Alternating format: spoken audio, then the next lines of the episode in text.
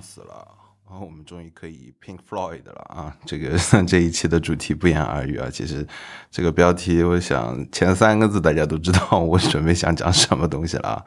那本期呢，还是我一人主持。嗯，首先进入我们的演出回顾环节。那么。呃，继上海解封之后，终于现在有一些俱乐部开门了。当然，现在疫情还是稍微严重一点。嗯，这一场是八月份我去看的，八月二十一号在哦哦那时候刚开门不久，然后我就去看了这个。Founder 啊，Founder 一飞又重新起飞了啊！办了一场在 All 的触角之间回归。那么这一场呢，有很多的音乐人都是不错的，比方说丘脑底和地藏。然后让我眼睛一亮的呢，可能是呃十点钟左右呢，秋脑的呃那个贝斯野人呢，他就是呃直接呃用合成器加尺八，然后也奏了一段，再加再加点噪音吧，就是。哎，这个配置还是之前没有想到的，就是在那个之前秋脑演的，呃，整个的序列里边啊。那我们废话不多说，还是来听一下这个录音哈。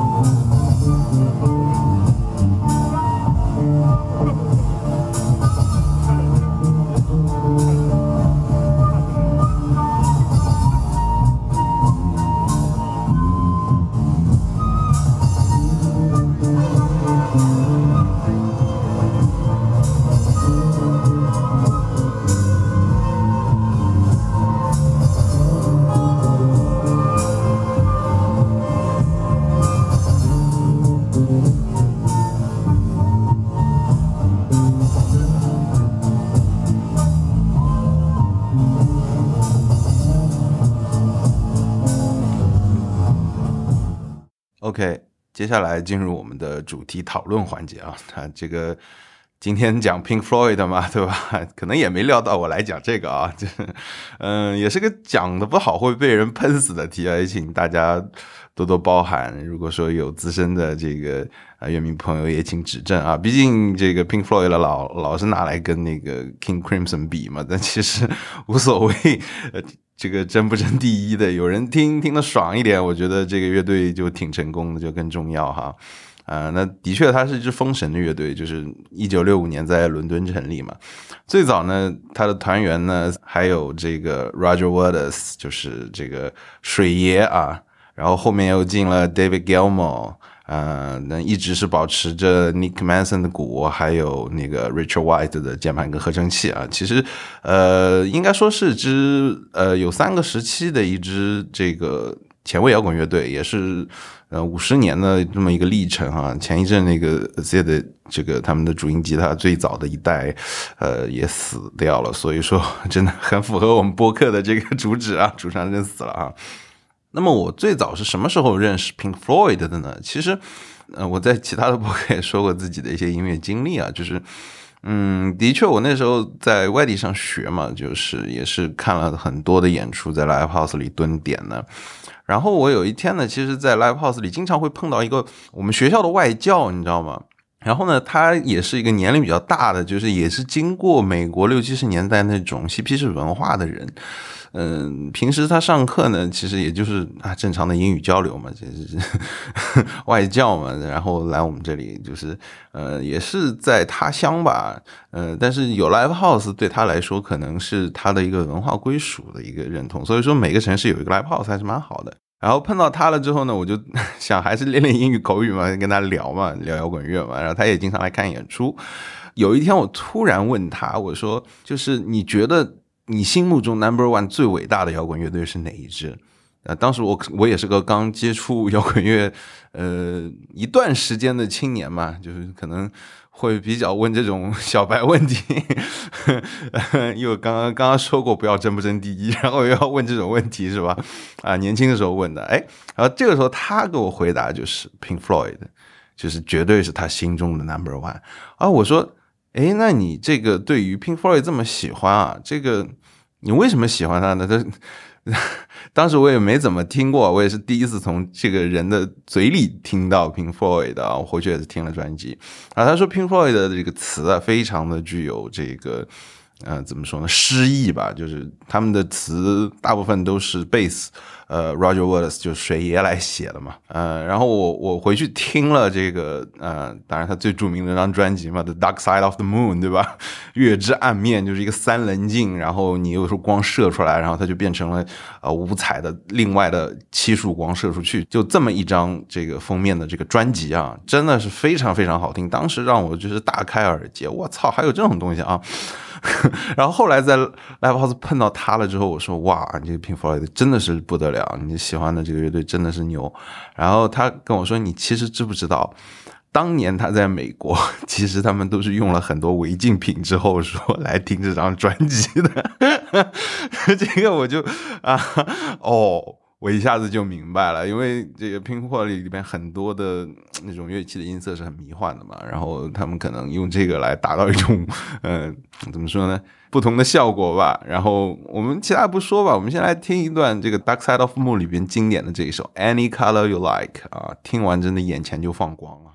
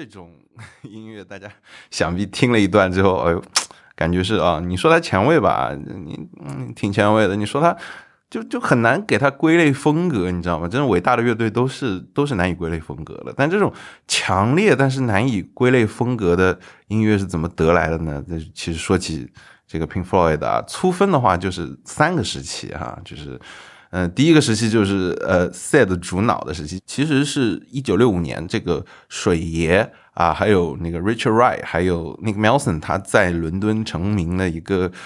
乐队名字叫呃 Sigma Six 啊，现在可能对于工程是比较熟悉的听众会知道这是六 Sigma，这也是蛮有意思的一个名字。但是呃，当他的第一任吉他手就是 Z Barrett 加入之后呢，然后他建议改名就叫 Pink Floyd。那么名称呢，其实是源于呃 Z 的最钟爱的两位那个老布鲁斯的乐手 Pink Anderson。和 Floyd Cancel 啊，这两位 就是其实是拿自己最钟爱的音乐人的名字，然后哎把它混合一下，哎有一支新的乐队的名字。当然，大家后来很多啊，弗洛伊德，弗洛伊德，然后以为 跟精神分析有关。当然，的确这个乐队 的确跟精神分析有很大关联。后面会唱到 The Lunatics 啊，就是疯子啊，就是类似这种歌哈。那么在这个时期呢，他们的。呃，最经典的一张专辑，也就是他们第一张专辑《黎明前的风笛手》啊，就是啊，真的是很经典，很经典，还是以迷幻为主导的一个乐队哈。就是也没有加入特别多的，就是后面那么复杂的前卫的一些东西啊，那其实还是很迷幻的。那么那个那张专辑的这个封面呢，它是用棱镜拍的整个乐队的合照啊，就是有那个乐队可能你透过棱镜去看，可以可以看到人的重影啊，就很很迷幻。那么我们接下来一起来听一下我这首，呃，其实在音球里也放过，但是我还是觉得这张专辑我个人最喜欢的一首就是。Astronomy Dynamite 啊，这天文星大师，我们来听一下。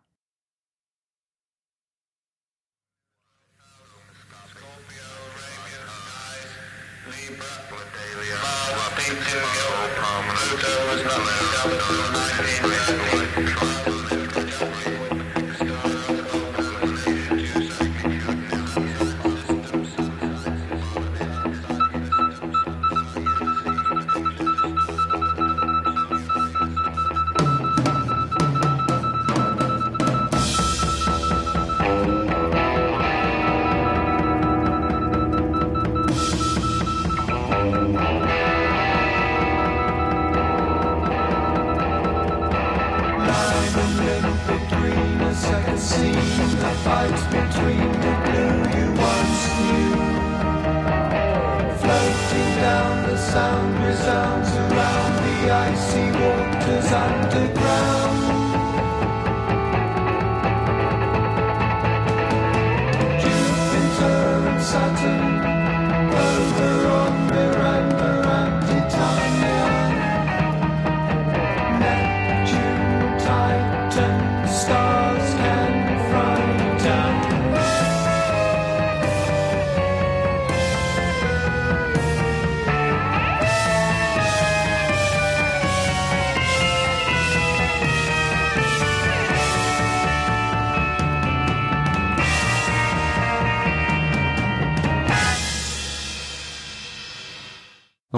完之后啊，我们才会感觉到哦啊，原来这个 Sid 写的这个东西啊，真的是天马行空啊，个人风格极其的浓烈。就是他，因为就后后面他就是也是药物成瘾嘛，就嗑药之后幻想全部写进去，也不管别人懂不懂。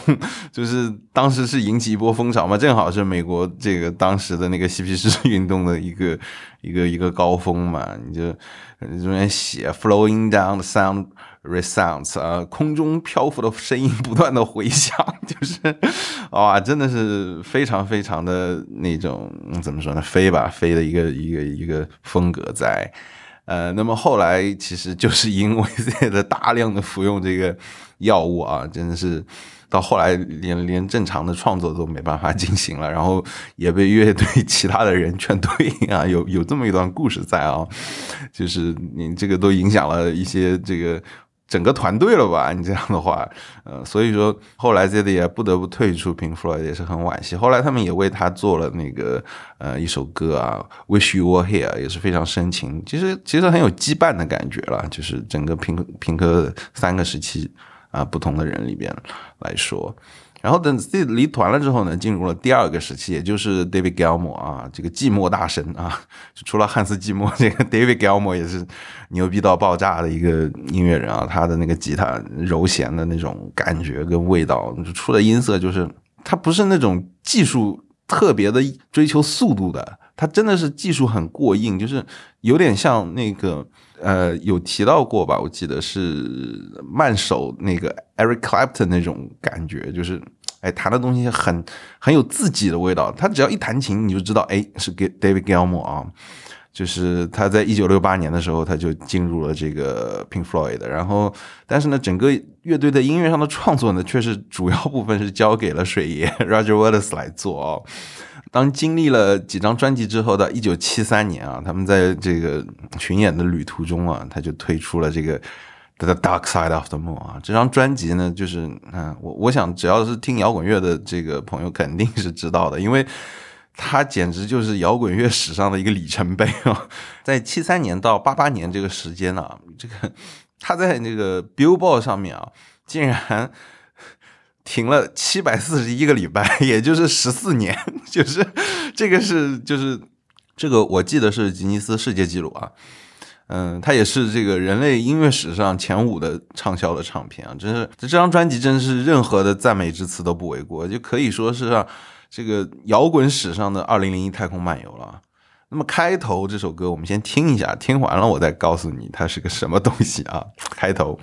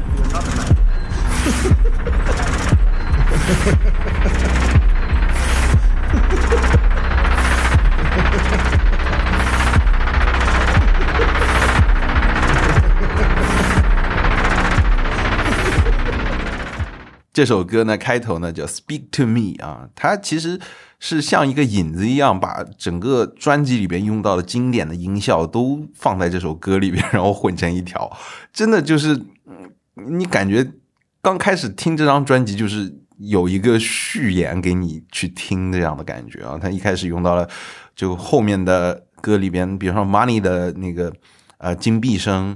On the Run 里边的那个直升机的声音，还有 Brain Damage 里边那个笑声，就是各种人人采样，就是它是一个非常非常追求音效的这么一支乐队哈，也是这个 David Gilmour 的加入，给整个乐队的创作思路也打开了，就是走出了自己的风格吧。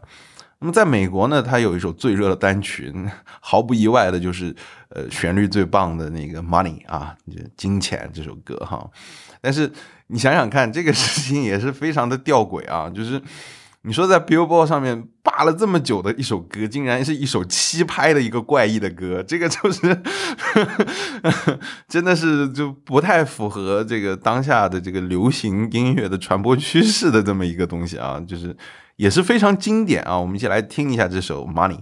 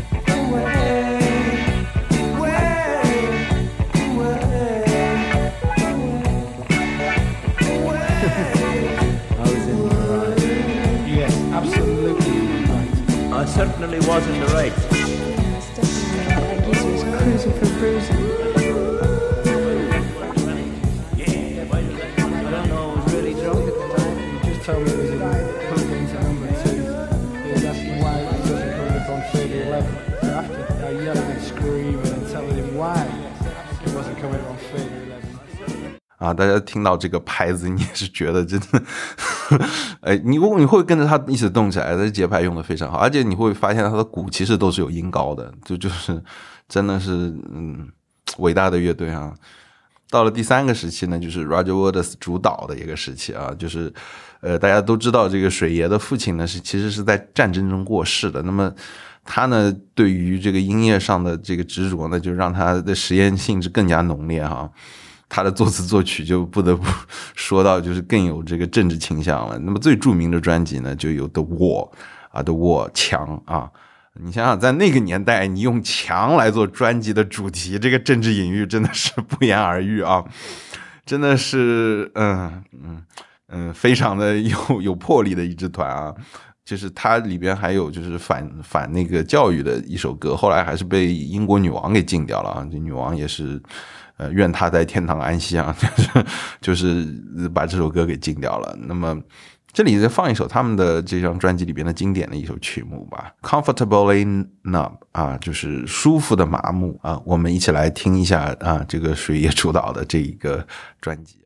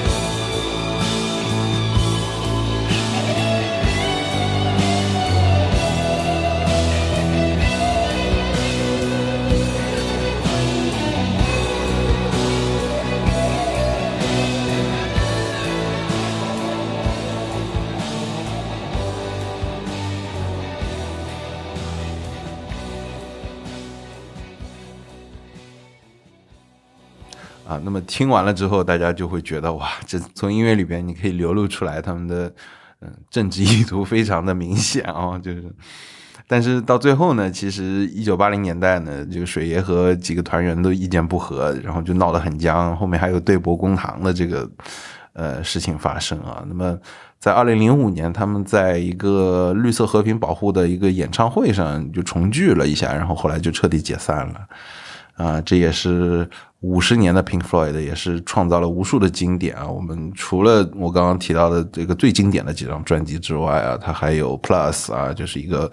啊，行星围绕这个一个大眼睛一一一一张图的一个封面的专辑，然后还有包括那个对立的石柱的那张专辑啊，还有这个啊大的工厂，然后天空上飘的那只粉红色的猪，然后后来被伦敦奥运只要飘起那只猪，下面都尖叫，就有些观众还不知道是为什么，其实他们是致敬 Pink Floyd 的啊，真的是很伟大的一个专辑。那么很多人说 Pink Floyd 伟大，它到底伟大在哪里呢？就我们现在其实身处这个二十一世纪了哈，我们再反过来再听 Pink Floyd 的作品，我们会觉得哦，这音效哎，真真的有意思哈，就是跟你普通听到的歌不一样。但是呃，我这个时候就点一点，然后你就会觉得不一样。你把自己置身于上世纪六十年代，你你你如果听到这种天外飞仙的东西，你不觉得他在音乐上？简直就是疯狂到了极致吗？首先第一点哈，他们做音乐的时候，这个世界上连迷笛协议都没有，就更不要提 DAW 了。他们是通过阿比路录音棚里的这些老式设备，用这种模拟的方式，根本没有数字化的东西，他用模拟的方式就而把这个 The Dark Side of Moon 给做出来了。我们从制作的角度想一想，这个难道不应该把膝盖给捐出来吗？对吧？就是基本上是东拼西凑的要把这些音效给做出来，真是这这这你放在那个年代，简直就大家会说你是疯子吧？那我们不说我们刚刚放过的这个 Money，其实它是一个左右声道的这个录音哈。其实有兴趣的听众可以回听一下刚刚 Money 那首歌哈啊，你把一只耳机摘下来，你会发现另外一就是它的曲子其实左右声道的。他们甚甚至在一首歌里边让一只狗跟着曲子叫完全程。Don't tell me they can't scrape the bread together to buy an. Oh, rubbish. rubbish. We only started off with about ten bobs worth of gear.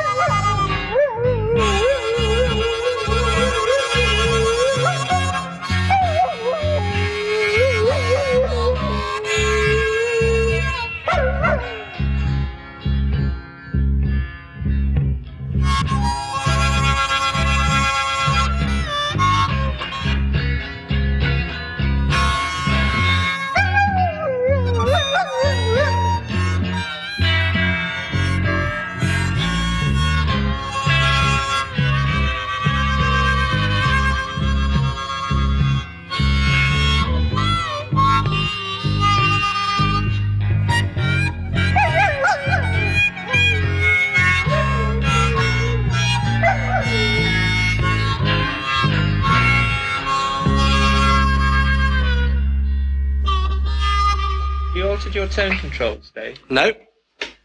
You altered your volume control? I don't think so. Why? What's different? Didn't sound quite as toppy. What? Didn't sound quite as toppy. It didn't sound as toppy. No. Well, it must have been as toppy. Okay. If the only thing it could have possibly did is less toppy. I mean, more toppy, right? 然后第二点呢，我觉得他们的特别有标志性的，就是因为这五个人都没有 特别牛逼的唱功啊，就是他他们五个人是没有神嗓的，就是如果说你像那个 The Doll 或者说 The Queen 里边，我们经常看到的那个《波西米亚狂想曲》的那个，你你你如果有有他的那个喉咙，或者说 AC/DC 的喉咙，那可能就是啊，就是他们可能主打这个主唱，这个主唱唱的非常好啊，大家觉得哦非常牛逼，对吧？就牛逼乐队。但是这五个人都没有神嗓，所以说他们用巧妙的方式呢，用和声的方式，就他们一起合唱，然后把这个 vocal 给撑起来了。或许呢，我觉得这也是他们不断的去探索新的音效的原因。他们就做的东西，你说他们是歌曲，我觉得不是，其实是音乐。对他们做的是音乐，不是歌。那真正让 Pink Floyd 和其他的乐队划开距离的，我觉得，呃，其实除了我们刚刚提到的这些音乐性上的可怕的突破之外。还有更多的是音乐之外的东西。首先呢，他们在严肃但又平易近人的思想内核下，它包裹了超越时代的一个音乐性和视觉呈现。你如果说用味觉类比的话，我觉得其实有点像鸡尾酒，因为，嗯，如果说一个一种液体你想去喝的话，它可能吸引你的是香，对吧？可能吸引你的是呃它的这个味道。但是他们除了味道做出创新之外，他们跟鸡尾酒一样，他们的视觉呈现也非常好。就是这个 这道菜色香味俱全，他们色做的非常非常的好。你你就想他们这个经典的专辑封面就数不胜数，对吧？还有包括他们演唱会的时候，就是基本上都会动用巨资啊，搭一个巨型的舞台，然后上面你根本不知道后面会发生什么时效。就他们是很会用视觉呈现的这个乐队。嗯，然后第二点呢，就是。他们其实我刚刚说到了这个味道嘛，但是它歌词和音乐性，它不肤浅，但是却很接地气。就这一点和 Beatles 是不一样的，它有点像鸡尾酒里边的那个基酒。我们说基酒也就六种嘛，对吧？就就 Whisky、龙舌兰、白兰地啊，类似这种，尝下去它不是一概的甜啊，就是它是有哲理在里边的。你像月之暗面嘛，The Dark Side of Moon，要 dark 就要要暗，就像封面一样。你就会觉得他的那张乐之暗面的确是把他们的这个乐队精神传递的很好，因为在五彩的光斑下面其实是黑色的一个内核，就是啊黑色的底，然后有个三棱镜啊。他们这个外观你说有多绚丽嘛？已经炫到了这个庞贝古城，后来还去庞贝古城去去在无人的情况下去演，然后他们其实呃后面演出的时候还有 The Wall。啊，他们演那张专辑的时候都要建一堵墙，然后推掉，就是非常重视视觉呈现。那么，他们也发明了这个多媒体这个词啊，multimedia 啊，它这个是被记在那个传播学上的，就是说 multimedia 这个词是最早是一个美国名为平克·弗洛伊德的摇滚乐队在上世纪八十年代的时候最早使用的，啊，就是已经可以作为教科书了。嗯，我刚刚其实聊完了说整个平克的伟大，但是我觉得。除了乐队本身的伟大之外，哈，呃，在这里我还想探讨一个更加形而上的一个问题，就是那些传世的伟大作品究竟是什么样的？首先，第一点，我觉得优秀的作品啊，它情感必然是微妙的，它是有多种情绪的混合，甚至说它是可以说是无情绪的。就像三棱镜的设计，就 让人联想啊，库布里克的第一部科幻经典神作啊，就是《二零零一太空漫游》啊，里边有个。著名的一个无言耸立的一个黑石碑，它是外星人的产物的代表。到到到电影结尾都没告诉这个这玩意儿是个什么东西啊！但是他沉默无语，却又包罗万象，有种那种我们道家说的“天地不仁，以万物为刍狗”的这个气质啊。那 Pink Floyd 的代表的恰恰是一种可以跨越时空的终极意义，就是你会觉得他的歌无比的厚重，但是有史诗的气质，他就放在那儿。你你不会因为他特别的，就是啊，我一下子就就很普通的摇滚乐队，就是可能大部分摇滚乐队啊，我们一起嗨起来，或者对吧，就没有情绪上的刺激。他让你听完之后，让你去自己去想，他就他就他就耸立在那边。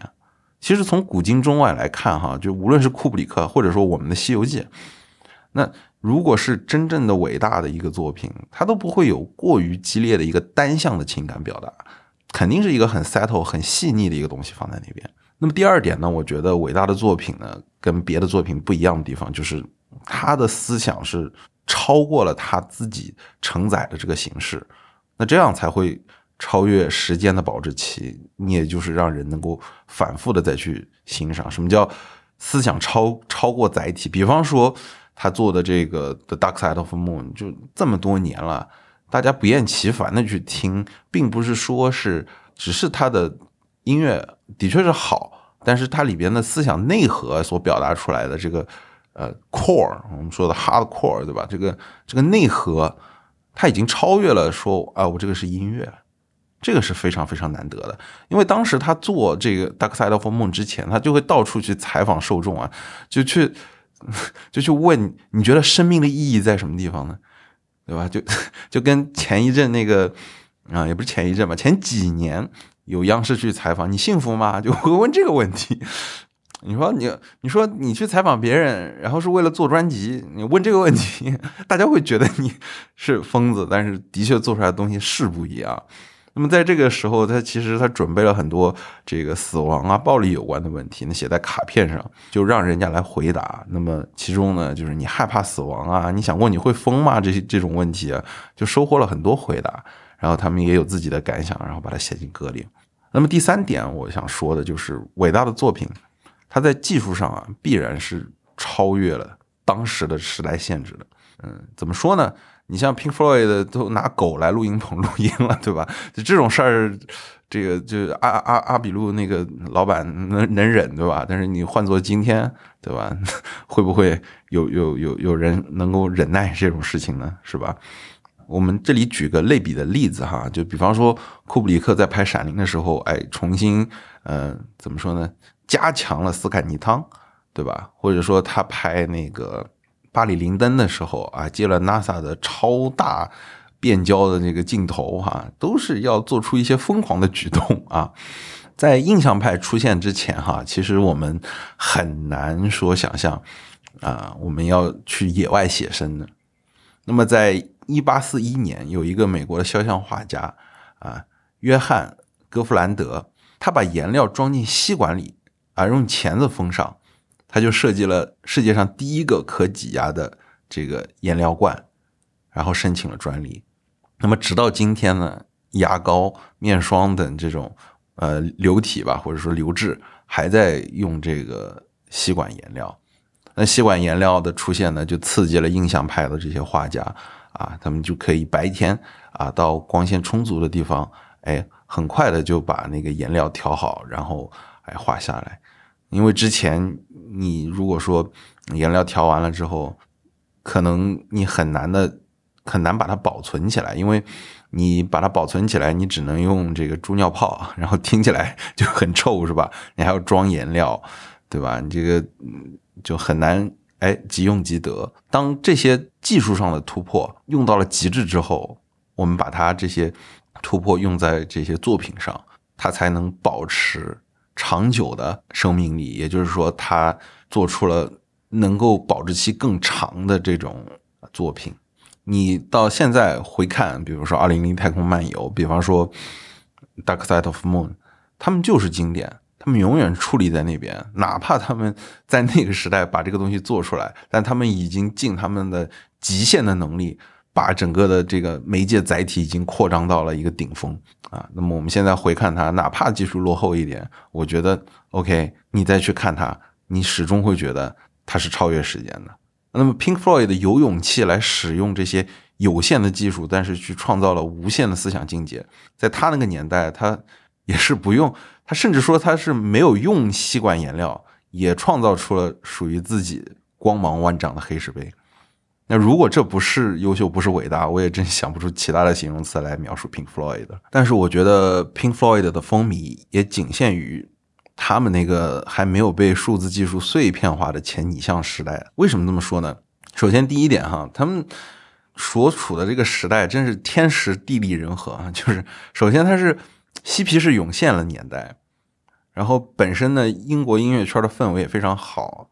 然后又有阿比路录音棚这样的场地能够来做实验，也聚合了众多的大神一起来搞创作，而且你根本不用担心没有听众，你做的东西再奇怪、再超前，对吧？总是有嗑药的年轻人 想要去试一下，因为那个年代我们获取音乐的手段方法都很单一，大家甚至说是可能为了一盘磁带或者为了一张。黑胶，我们要等很长很长时间，我们有这个耐心啊。反之现在呢，呃，媒体传输的能力这么强，你随便对吧？你可能很可能你做出怪异的东西，很快就淹没在了整个的数据大海里面。去听一张让我更舒服的东西，和我听一张怪异的东西，你选择哪一个呢？那么第二呢，我是觉得像 Pink Floyd 这种作品啊，它放置乃至整个前卫摇滚的一个核心还有辉煌的年代来说，它都是去严肃的解构一个宏大的叙事，就是我们刚刚说的这个石碑。但是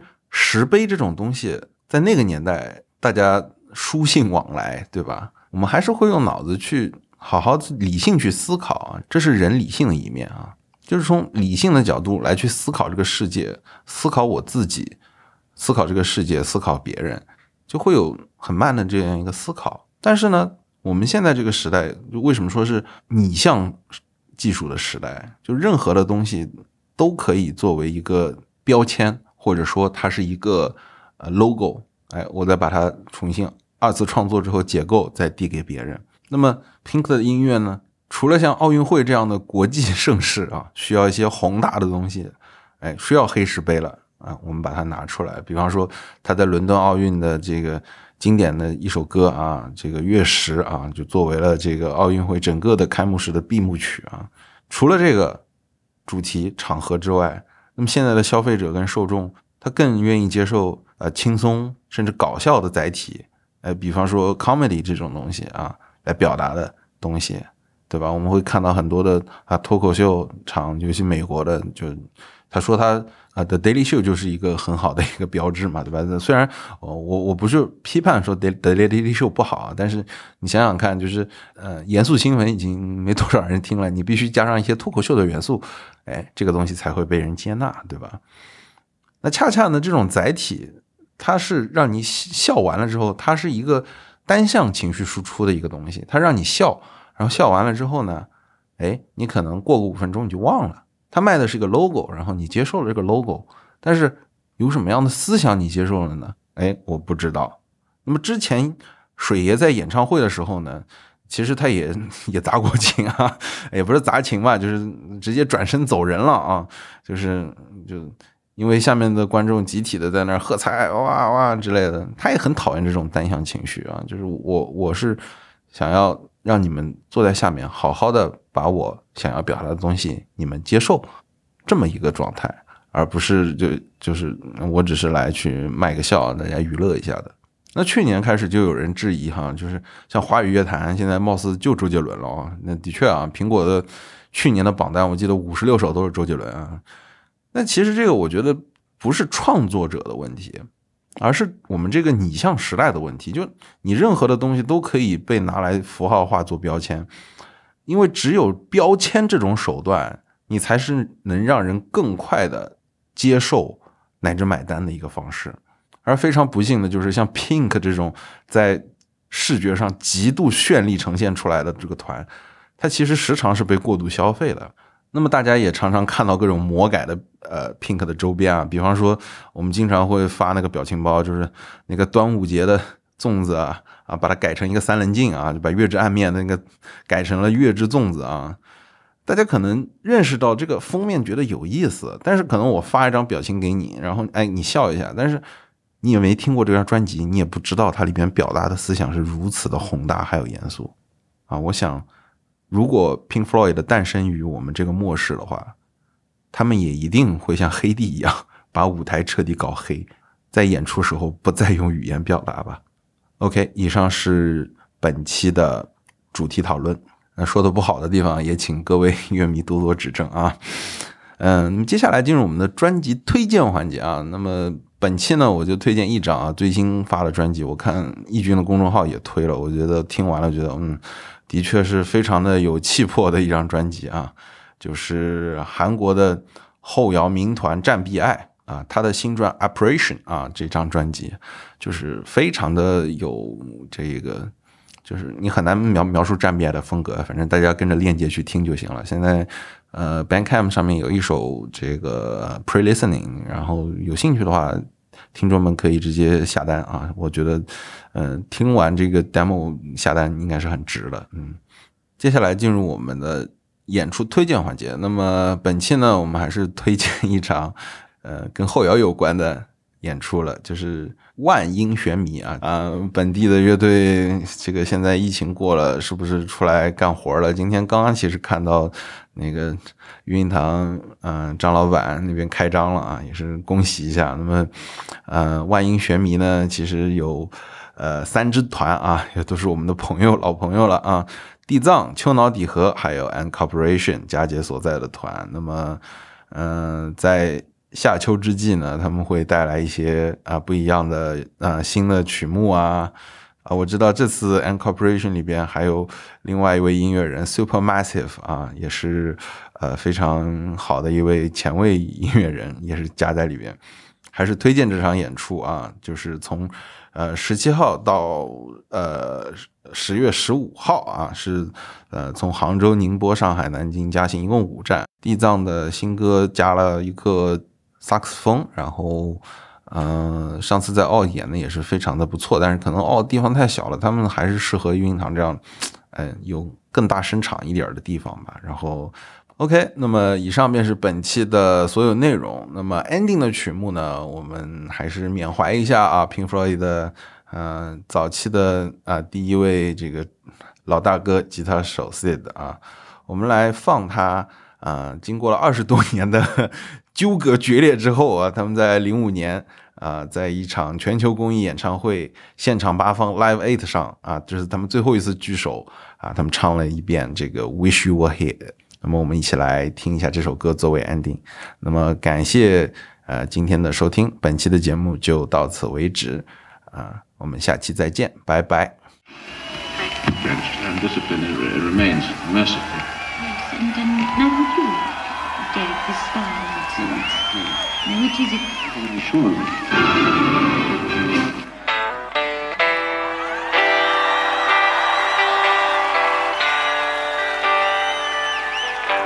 It's actually quite emotional standing up here with these three guys after all these years.